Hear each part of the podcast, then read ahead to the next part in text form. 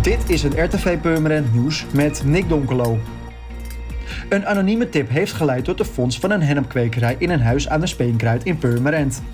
Burgemeester Ellen van Zelm heeft besloten om de woning voor zes maanden te sluiten. Volgens de gemeente is de vondst in de woning een van de buitencategorie. Het zou gaan om een zeer professionele kwekerij. Op de eerste verdieping stonden 166 hennepplanten en op zolder in een kweektent nog 47. Daarnaast is ruim 2500 gram gedroogde henneptoppen en 400 gram hennepgruis aangetroffen. Bovendien werd er stroom gestolen.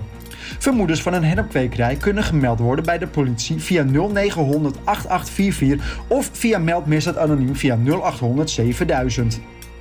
Gistermiddag heeft er op de Martin Luther Kingweg een aanrijding plaatsgevonden tussen een scooterrijder en een pakketbezorger. Door een nog onbekende oorzaak kwamen de scooterrijder en het bestelbusje met elkaar in botsing, waarna de scooterrijder onderuit ging op het asfalt. Eerder op de dag was er op de N244 bij Zuidoost-Beemster een automobilist van de weg geraakt.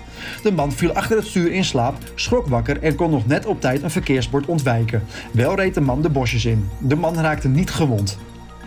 Voor het eerst kunnen senioren gezellig in een groep fietsen door de gemeente Purmerend en de directe omgeving.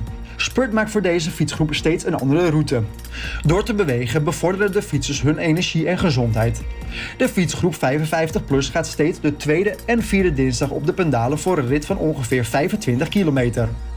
Spurt start de fietsgroep naar aanleiding van vragen vanuit inwoners van de gemeente Purmerend.